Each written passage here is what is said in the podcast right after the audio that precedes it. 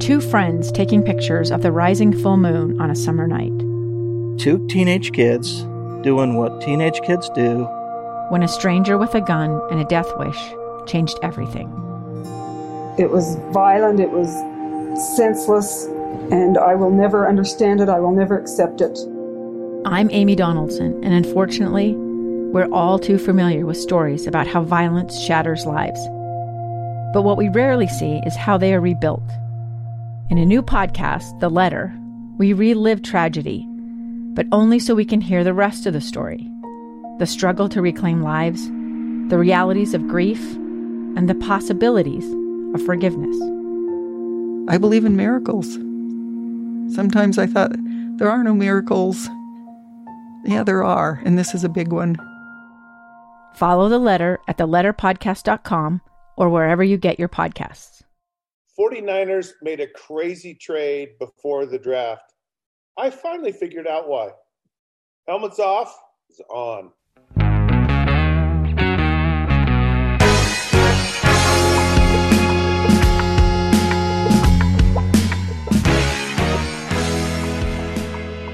Hey, folks, welcome to another episode of Helmets Off. Scott Mitchell, your host here. Uh, exciting show today. Thank you so much for tuning in. Like us on Facebook at the Helmets Off Podcast, Twitter at the Helmets Off Show. Uh, any questions, anything you want to know, I'm happy to answer. Uh, but really, we we really appreciate you uh, tuning in to what we're doing. Okay, off off the bat, we got a fun show. We've got uh, a whole bunch of Utes were drafted last year, and several made significant impacts on the teams that they were drafted to this past year. And talk a little bit about uh, kind of some of the impacts. Who who's who's who do I think is going to really play well, and who needs to step it up, and uh, some of the prospects for these guys.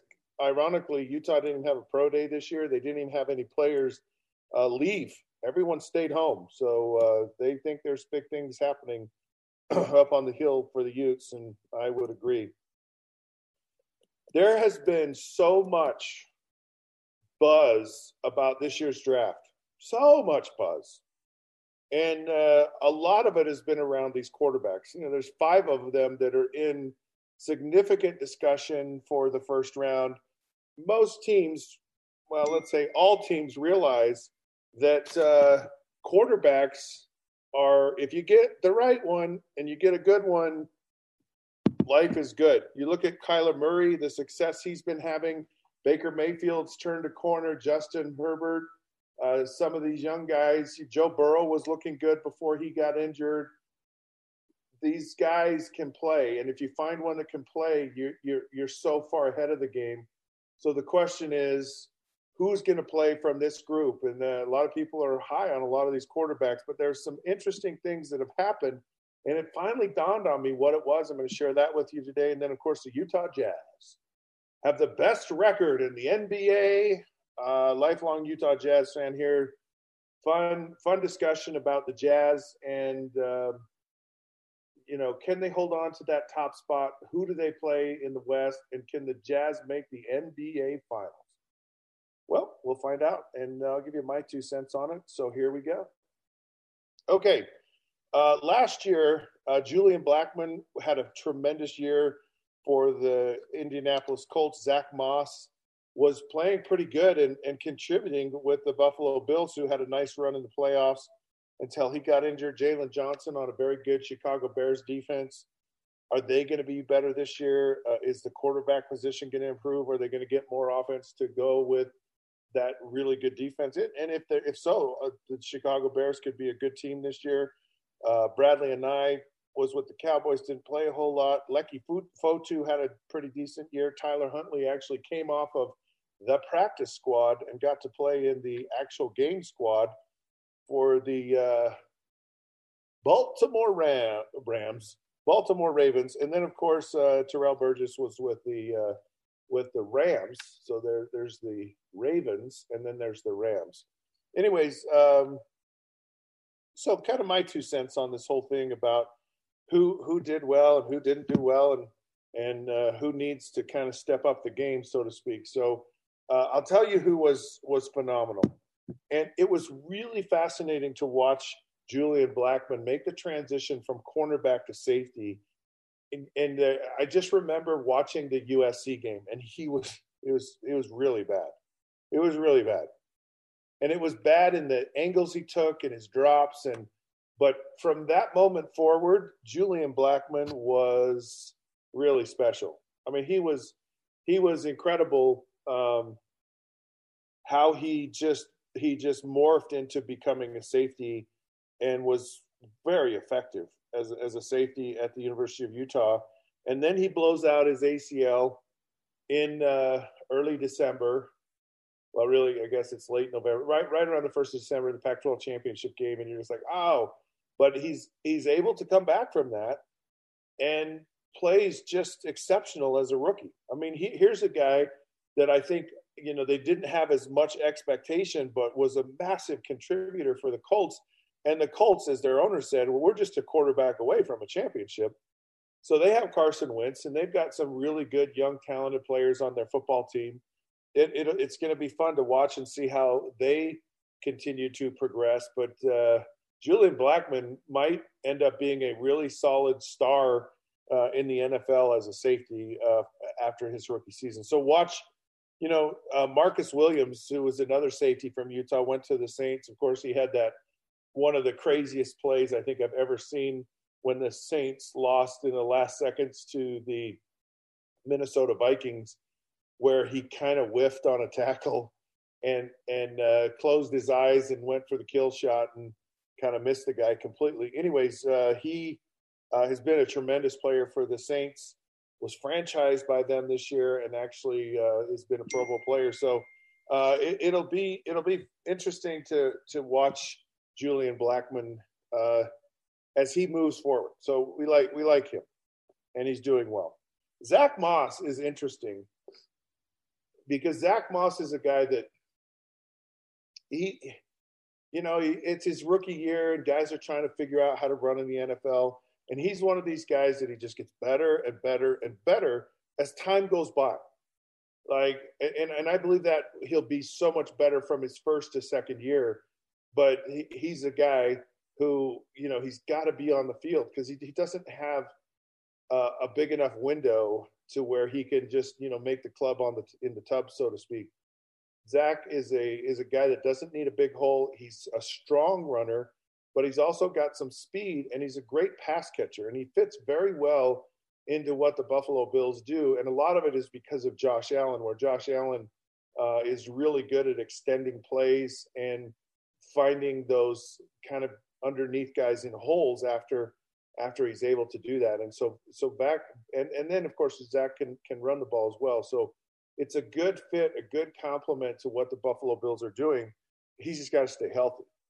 Uh, otherwise, you know, because because the problem with Zach Moss is that you can find Zach Moss in a lot of other running backs, and and running back is not priority A anymore in the NFL like it used to be, and so so the type of running back that you need and want and and can get, you can get in late rounds, and they're very replaceable, very replaceable.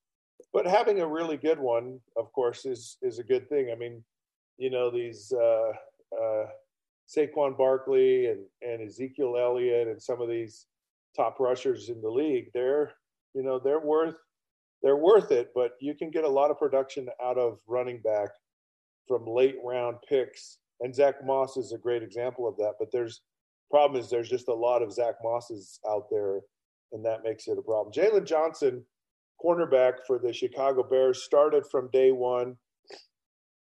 Probably between Julian Blackmon and Jaylon Johnson, I mean, these two guys are are uh, you know should have really good long careers. Jaylon, uh, you know, just needs to continue to work on his technique, and uh, there were times, you know, he he got beat just getting that comfort level and in how he plays in that defense and being a little bit more aggressive on some of the run stop stuff. But Jaylon Johnson's a heck of a player, and and uh, he's another guy that you just expect to take a next level uh, jump. Uh, between Julian Blackmon, Jaylon Johnson, those guys are really, really the guys that uh, um, can really take a step forward. a guy like Bradlee Anae, it's, it's a tough situation because he's undersized, and you just have to be lightning fast if you're going to be an undersized guy. And and NFL offensive lineman can kind of handle uh, and I, so to speak. So it's it, you know, and, and, the Cowboys need what he has. They need they need an edge rusher on that defense, and uh, you know he he's a guy that's probably he's going to have a tough go of it, and uh, it'll it'll be a challenge for him. Tyler Huntley, you know, he may he may evolve into a pretty decent guy because Tyler Tyler can throw the ball. Tyler's got a pretty strong arm. He's not a runner. Tyler Huntley is not a runner. He's not Lamar Jackson. Uh, so, um, but he may be a better thrower. And then you've got Leki Fotu, who Leki Fotu could have a great career being a, a really good role player on a defense. You love those defensive linemen, stout. They can fill holes. You know, they don't get beat, blown off the line of scrimmage, and and he can he can have a long, successful career in the NFL as an interior defensive line. And then Terrell Burgess, uh, Francis Bernard, and of course uh, Julian or uh, uh Javelin Guidry uh, were kind of free agent guys, and uh, you know it's just it's hard it's hard to say. I really like Terrell Burgess, and we'll see where it ultimately goes for him. He's with the Rams, but um, um, you know he he had some injuries and and didn't see a whole lot of playing time. All right, we're gonna take a break. We come back. yes, the 49ers they made a bold move, and a lot of people were like, "Why are you making that move so early?" Well, I'm gonna tell you why because I know, and no one's talked about it. You're listening to Helmets Off. We'll be back. A gun in the face. Then all of a sudden, they all kind of lined up. They pointed their guns at me. And this is the point where I thought, I'm going to die today. Started two years of horror for an American in Venezuela. They said, You need to give us your phone and get ready because you're coming with us. I'm Becky Bruce, and I spent a year researching and piecing together Josh and Thamy Holt's story about their ordeal in a notorious prison. That's when everything started to turn bad. We had another pound on the door. Boom, boom, boom. And there was the police once again. You can binge all of the episodes of Hope and Darkness on KSLPodcasts.com or wherever you get your podcasts.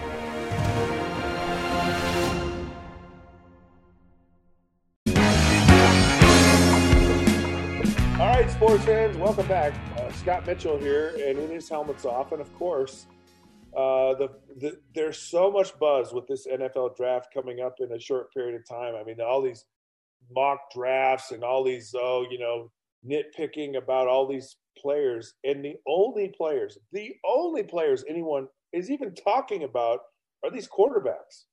Like they're not talking about anybody else but the quarterbacks. And and it's kind of crazy because there are some really, really good wide receivers in this draft. Uh, offensive linemen, not so great. There's some good defensive rush players, but it is definitely a quarterback and a and a wide receiver draft. And of course, uh, Kyle Pitts, tight end, might be the net. I mean, he's a Hall of Fame tight end. And with the way the tight end position is in the NFL right now, would be a phenomenal addition for whoever gets him. I mean, he's he he's going to be a difference maker for sure. Uh, which is so funny because tight end was such an afterthought position when I played in the NFL, but it's uh, and there were some great tight ends, but it, it just doesn't have the the integration and the the cachet that uh, you know it, it, like it just it's just amazing these some of these guys and they're good i mean it's awesome to see uh, so here, here's what's going on, right? Everybody, everybody knows who's going to get picked, which I think is kind of a guessing game for a lot of people. There is not a question in the world Trevor Lawrence is going to go to the Jacksonville Jaguars. And that was established when he had his pro day, and Urban Meyer is not in the background with all the other coaches. He's right up under center, and he's watching Trevor Lawrence from about as close as you could get to him without being him. And I, I, I remember watching Trevor Lawrence's pro, uh, pro day going, well, he's going to the Jacksonville Jaguars. That's that's obvious. and he should. And and I think it's a really good pick, and it's the right thing. But so, but the thing about it is, everybody knows. Like everybody knows way before the draft. Trevor Lawrence, like there's no secret, there's no gamesmanship, there's no question, there's no. Do we need to look at anyone else? Do we need to find, you know, do, what's wrong with him? I mean, they got this. It's it's crazy. What's I love where people start nitpicking things, and and I, you know, I nitpick things. I think, or maybe I don't. I actually don't think I do.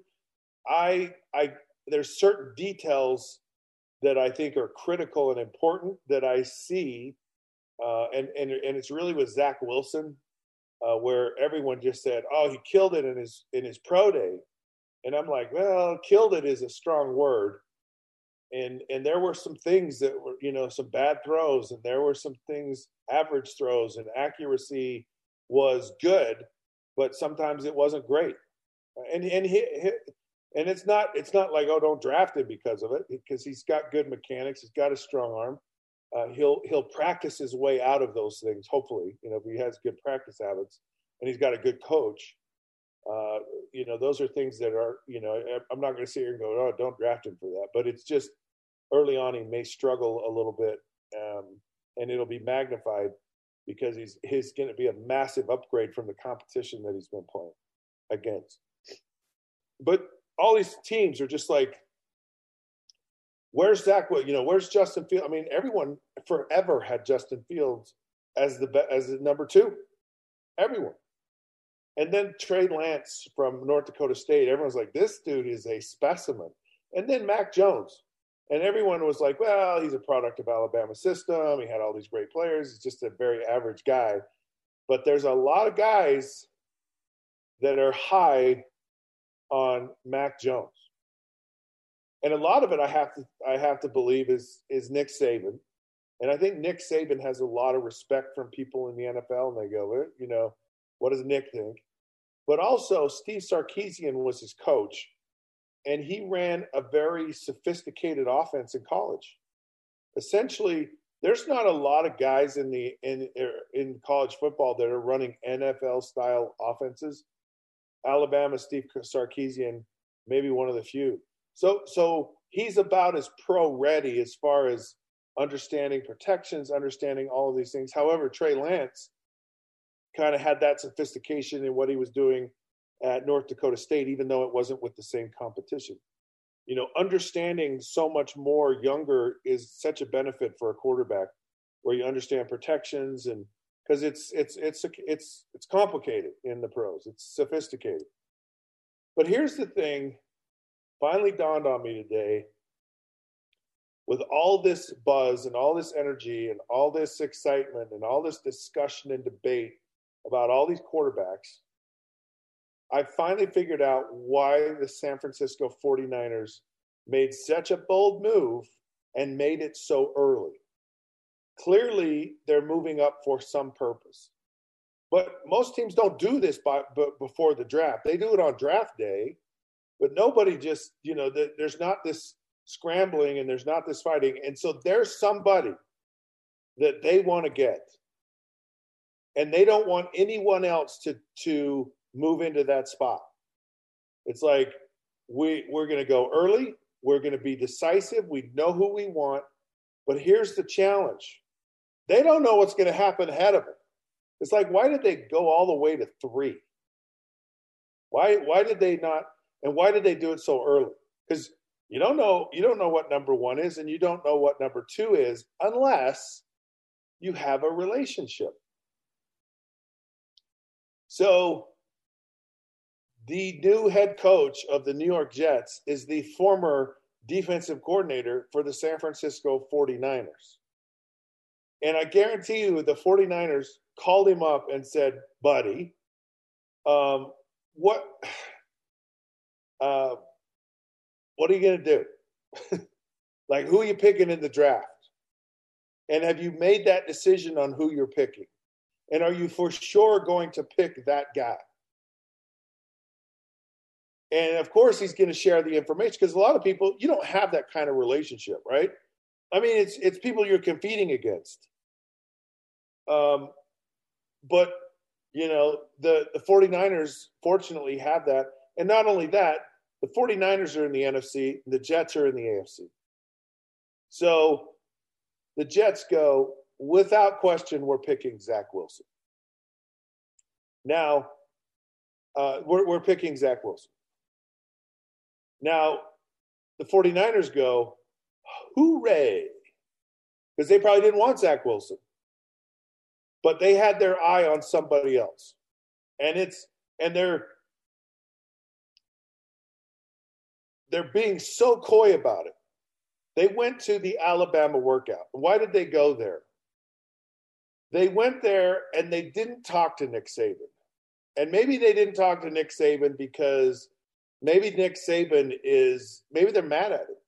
Maybe you know who knows, but like and he and he but then Nick Saban's like well, you show up at our workout and you don't even come talk to me and you're interested in my quarterback with the third pick in the draft. Why would you not come and talk to me? And they could they could feel like a lot of people were trying to, you know, um, they have their eye on a guy, and and and they feel like if we tip our hand early, something bad's going to happen, or we don't want people to know what we're actually doing. But we know who number one is, we know who number two is, and we're safe at number three. No one's talked about this yet, and and and and I couldn't understand why why would the Jet or why would the 49ers move so decisively so early before the draft and move so high and give up so much. Unless they had a massive conviction on a guy that they felt they needed to compete in the uh, NFC West. And the only way they could get that intel is by having the relationship with the new regime, which they do have. And so it's really whoever they pick, and and again they're being coy about it. Everyone's saying uh, Mac Jones, and now everyone's saying Justin Field, and I think they like that. But I think they they've already known and they know exactly what they're going after and who they're going after. And I wouldn't be surprised if it's Mac Jones, just because he's been in that sophisticated offense. He's a guy they know that will play within their offense. They don't need a superstar. They just need someone to execute their offense, and they'll be a very good football team and probably you know in in a short order uh, you know continue to compete for championships. I'm going to take another break. Utah Jazz best record in the NBA. Who are they going to play? Where are they going to play? What what place are they going to be in? And can they go to the NBA Finals? I'll tell you that when I come back.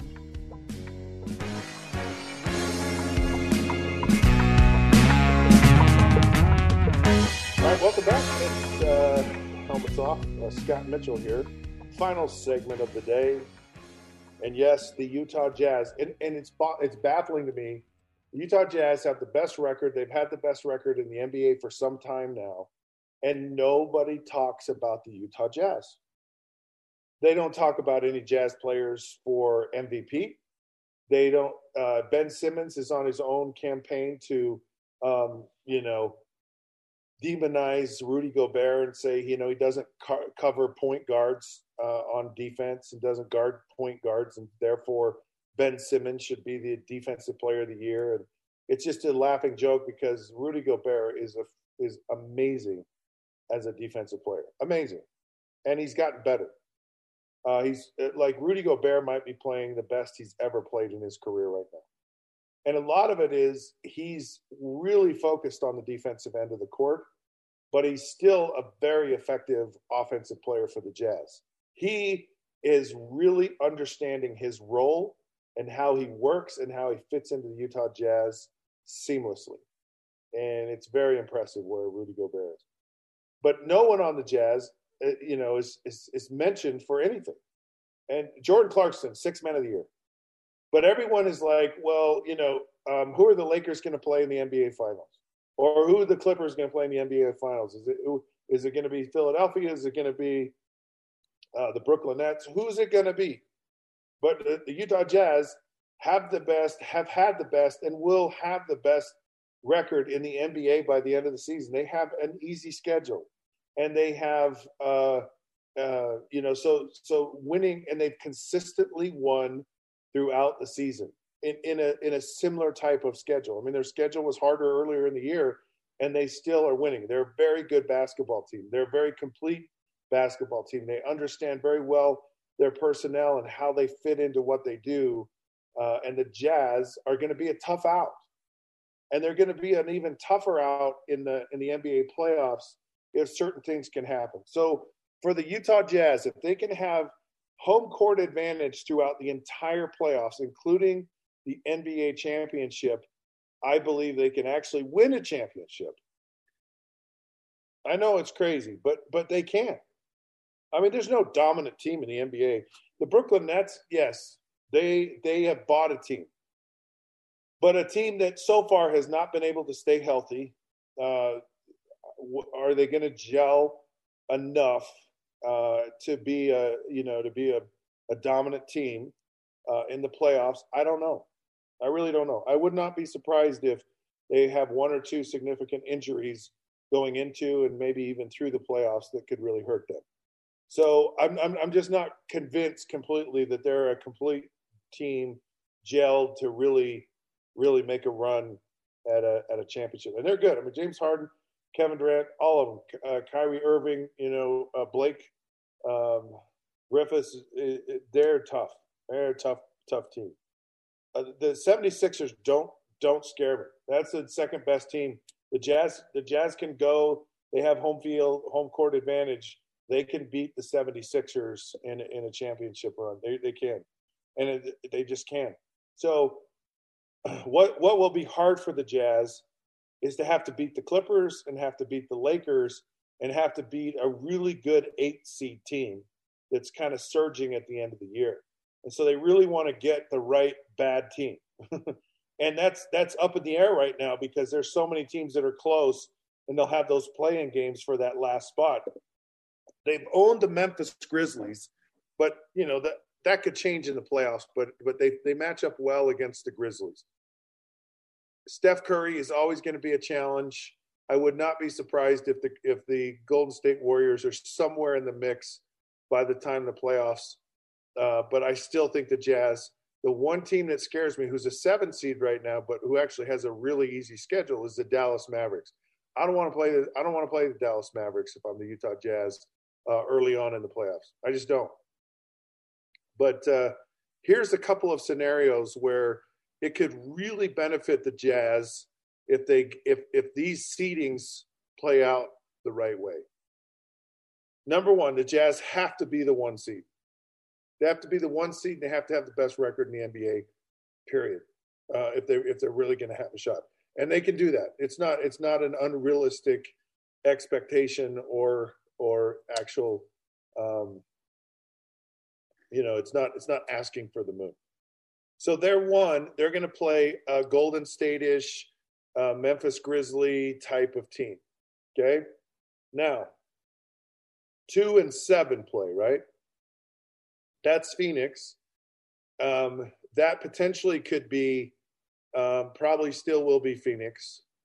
Um, but then here's here's the interesting scenario that that happens next. Is three and six, and right now three and six is Portland and um, the Clippers. Okay, uh, that's a you know that that that what what we don't want to happen if you're a Utah Jazz fan is we need the Lakers who are five to drop to six so let's say Portland moves past them, or let's say, let's say um, the Dallas Mavericks jump a couple of spots because they've got a fairly easy schedule and they're kind of surging right now. And let's say they go all the way to five, push the Lakers to six. So now you have three and six playing each other. You have the Clippers and the Lakers playing each other in round one. How beautiful is that? And um, what and what you don't want to have is well, so the other scenario is that someone moves the Clippers out of three and they go to four, and that's the Denver Nuggets. Now the Nuggets are a team that could slide because they they lost Jamal Murray for the season. So So that's going to be tough for them to fill that spot. You could see, you could see the Nuggets sliding. You could see the Mavericks actually rising. And if you can get a three-six with the Lakers, or you could get um, a five-four with the Lakers and the Clippers playing each other in the first round, that eliminates the potential of you having to play the Lakers and the Clippers in the playoffs. And that would be huge for the Utah Jazz. So so the Jazz or let's say that's the best case scenario. Because otherwise the Jazz would end up having to play assuming that the Clippers and the Lakers won, they'd have to play probably the, the Lakers in round 2 and then potentially the Clippers for the finals, the Western Conference Finals. And that's a tough road. I mean, that's not easy. Uh, so if you could somehow finesse a way for the Jazz to be playing for the kind of you know the cannibalism where the the LA teams kind of you know cancel each other out, the Jazz have a real shot uh, to go all the way to the finals and potentially win it. All right, helmets off is now off. Thank you for joining us. Tune in to all those uh, social sites and like us. And until then, well, we'll see you then.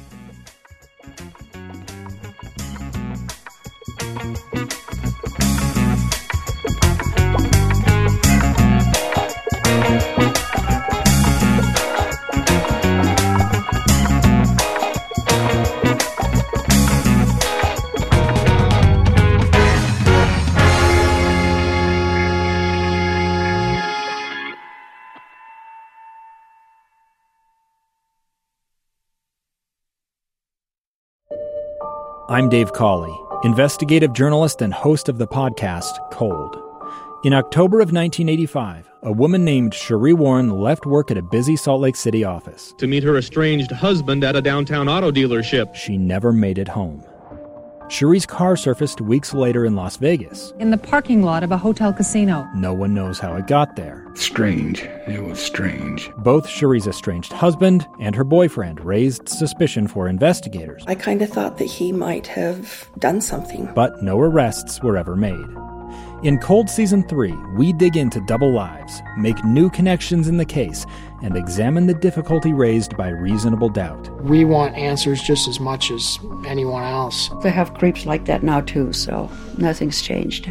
That's the new Cold Season 3 The Search for Sheree, now available anywhere you get your podcasts.